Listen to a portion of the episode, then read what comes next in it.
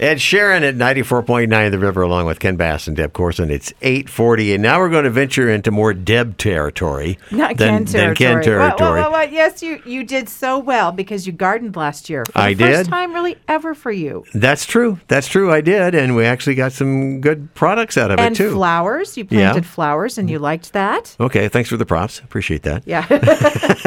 All right. We're talking to Jessica Harold this morning here in studio because there is a project, the Treasure Valley Pollinator Project. You guys know how much I love bees and butterflies. Mm-hmm, and, and I tell people you can have a pollinator garden even if it's just a, a, a planter, a pot of flowers on your doorstep or your balcony. Well, when you say I do that? pollinators too, you know, you said bees and butterflies, and I'm looking at the list here that the, they provided us, uh, like moths and wasps and birds. Hummingbirds, All beetles, frogs are pollinators too. pollen- Did not know so, that. Hi. Jessica. How you doing? Hi, I'm great. Thanks so much for having me on today, guys. Sure. Okay, so tell me what the goal is here. Because when we say pollinators, you're right. People are like, what are you talking about? and what kind of plants are you talking about? And how are we helping people? Because it's always that first step that is the hardest one sometimes when you're wanting to plant. is, yeah. And we thought, you know, people who were first time gardeners last year, uh, we are hoping to really bring them in along with all of our gardeners, our longtime gardeners, and get them really interested in talking about like what really makes a good pollinator habitat because it, involves a lot more than just planting flowers. A lot of the times it involves what kind of flowers you're planting and you know, if there's water around for the bees, or if there's, um, I think 70% of our bees here are ground nesting bees, so they need undisturbed soils for them to be able to actually, you know, reproduce and um, live. So just telling people, you know, how they can really make a pollinator habitat great and helping them get started with flowers too. And what's the importance there? Uh, just because we rely on bees so much for all of our food and along with all of the other insects as well, you know, pollination, like we said, doesn't just happen from bees. So we really need to make sure that our insect community is really strong because they are the foundation of so many really important ecological processes that we don't realize they provide, but we really do rely on them. So with this project, uh, we can help a little bit. With, uh, how how are we connecting this with you now, as far as a po- pollinator project? What are Yeah, we going well, you're going to help people know how to take care of these plants and get them started. Yeah, for sure. So people can purchase their flowers. There's four different mixes that we are providing. So you'll get four um, of eight different types of flowers as little plant starts that you'll be able to put in your garden. We'll provide a lot of resources and education for the beginner gardeners about how to create um, a successful garden in the first place and what these kind of plants need. They are all pretty dou- drought tolerant and easy to grow. Right. So we did make it really easy for the beginners. Thank you. Of course. and um, then, along with um, all of the gardening education, there will also be follow up workshops with insect education too how to identify different type of types of insects the unique role that they play there's a lot of fascinating information about what kind of flowers attract different kinds of pollinators and then there's um, the whole aspect of doing these pollinator counts. And part of this project, too, is also a community wide citizen science project. Mm-hmm. So people will be able to actually fill out these surveys that are tracking how well their flowers are doing and what types of pollinators they're seeing in their garden.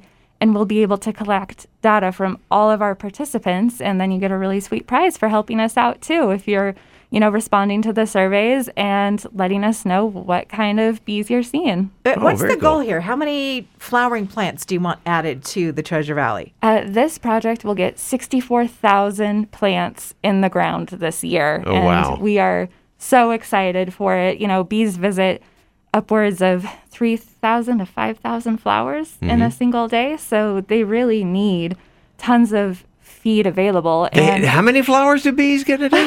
a what? lot. I believe Wow. it's three to four, three to 4,000. Yeah, Something like that. It's a ridiculously high number.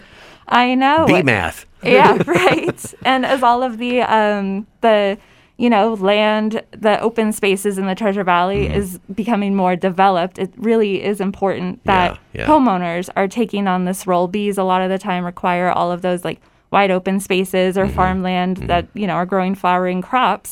Um, So if we can provide, as you know, new homeowners, great spaces in our garden, it really helps out the bees. So um, these flats the, of the plants that are ready to go in the ground, we need to order those now because Yes. there is limited supply. There is limited supply. We do still have a lot left, but I would really jump on it if you want to get the selection. Some of them are going quicker than others. We do have a really great um, Western native uh, pollinator pack in that mix too. Um, that one's been really popular so far, of course. But every, um, all of the plants are great. They all have a wide variety of flowers in them with different, you know, shapes and colors to attract a wide variety of pollinators, and they'll bloom from spring until fall. Are these also annuals and perennials mixed Yes, together? it is okay. a, a 50-50 mix. You get four um, different types of annuals, four different types of perennials. Oh, okay. And the annuals are great reseeding varieties too. So we do want this to be, you know, easy for gardeners. You know, perennials thank are you. always great. so how and so how much is uh, your starter kit then? Yeah, um, participation and the flowers, it's all inclusive, is only $42. Mm-hmm. Um, you can buy as many flower flats as you would like if you want to pick a variety, you know. You can just get one, you can get five, you know, if you've got a really big garden that you want to plant out. So there's uh, lots of flexibility in the Well, program. the pollinator project comes from Ada Soil and Water Conservation District.